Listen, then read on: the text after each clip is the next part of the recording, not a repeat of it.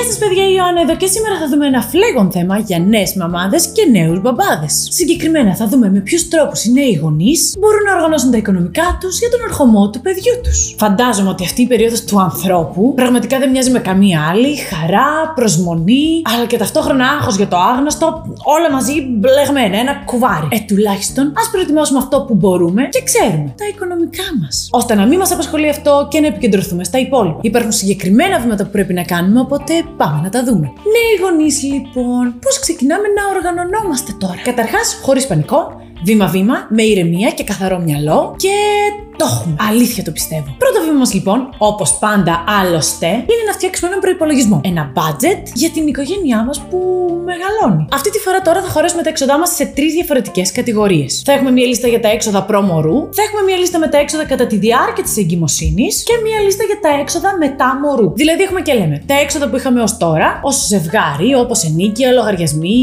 έξοδοι, οτιδήποτε. Θα έχουμε τα έξοδα που θα προκύψουν όσο το μωρό κυοφορείται. Πρέπει δηλαδή να βάλουμε στο παιχνίδι γιατρούς, εξετάσεις εξετάσει, βιταμίνες, φάρμακα, καθώς και τα έξοδα της γέννα μπαίνουν σε αυτή τη λίστα εδώ. Και μετά έχουμε τα έξοδα που θα προκύψουν από τη γέννηση του μικρού μας. Σε αυτή τη λίστα λοιπόν εδώ θα χρειαστούν πράγματα που θα χρειαστεί να τα αγοράσουμε μία φορά και τέλος, αλλά είναι σημαντικά έξοδα, όπως το καρότσι, κάποια έπιπλα, αλλά και όσο θα κάνουμε από εδώ και πέρα και κάθε μήνα για τουλάχιστον ένα με ενάμιση χρόνο, όπως φάνες, ειδικά απορριπαντικά που απολυμμένουν ή φόρμουλες γάλακτος. Αφού λοιπόν τα κάνουμε όλα αυτά και έτσι τα έχουμε σε χαρτί και μολύβι μπροστά μας, θα είμαστε σε θέση να γνωρίζουμε, παιδιά, τώρα τα εξής. Πού πήγαιναν τα χρήματά μας μέχρι σήμερα, ποιες οι νέες μας ανάγκες και ποια από τα μέχρι σήμερα έξοδά μας μπορούμε να κόψουμε ή να ροκανίσουμε, ώστε να κάνουμε χώρο για τα νέα που έρχονται στις επόμενες δύο λίστες. Θα δώσουμε ένα παράδειγμα, ωραία. Στον προπολογισμό μας τον τωρινό, δούμε ότι μέχρι τώρα ξοδεύαμε πάρα πολλά χρήματα για delivery σε καφέ ή φαγητό απ' έξω, και αυτό είναι το μεγαλύτερο μας έξοδο. Ξεκινάμε από εκεί. Αυτό ήταν μόνο ένα παράδειγμα. Πάντως, γενικά, παιδιά, βλέπουμε στον προπολογισμό πού ξοδεύουμε τα περισσότερα χρήματα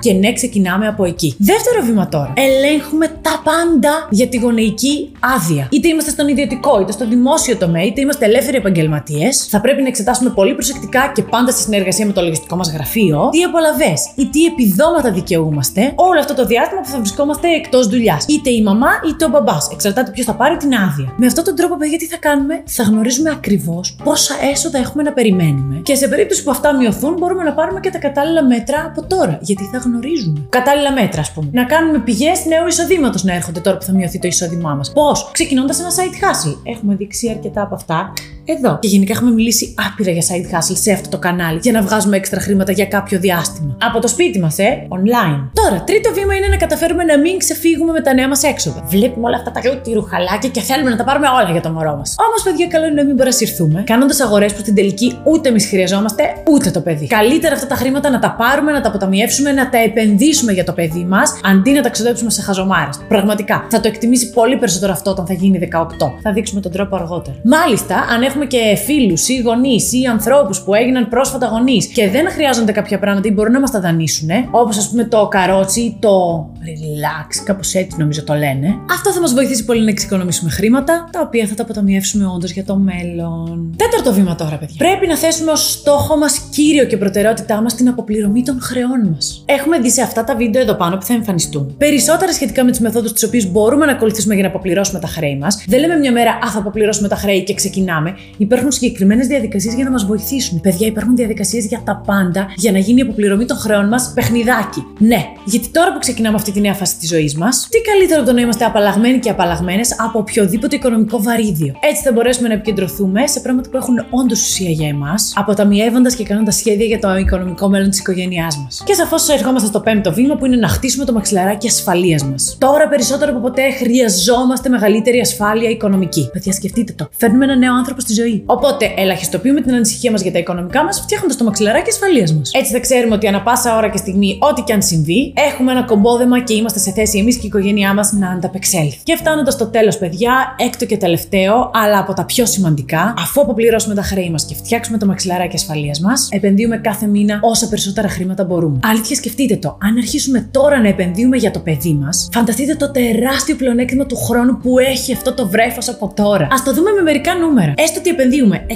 ευρώ το μήνα, δηλαδή 1200 ευρώ το χρόνο, με απόδοση περίπου 10% το χρόνο, σε 18 χρόνια, όταν το παιδί μας θα ενηλικιωθεί, θα έχουμε να του δώσουμε με 60.000 ευρώ. Μαγιά! Σαφώς, οι παλιές αποδόσεις δεν υπόσχονται τις αποδόσεις των επόμενων χρόνων στην αγορά, αλλά έχουμε αρκετά δεδομένα για να πιστεύουμε ότι όντως αυτό θα γίνει. Αλλά και 60 να μην είναι τα χιλιάρικα και 30 να έχουν γίνει και πάλι στα 18.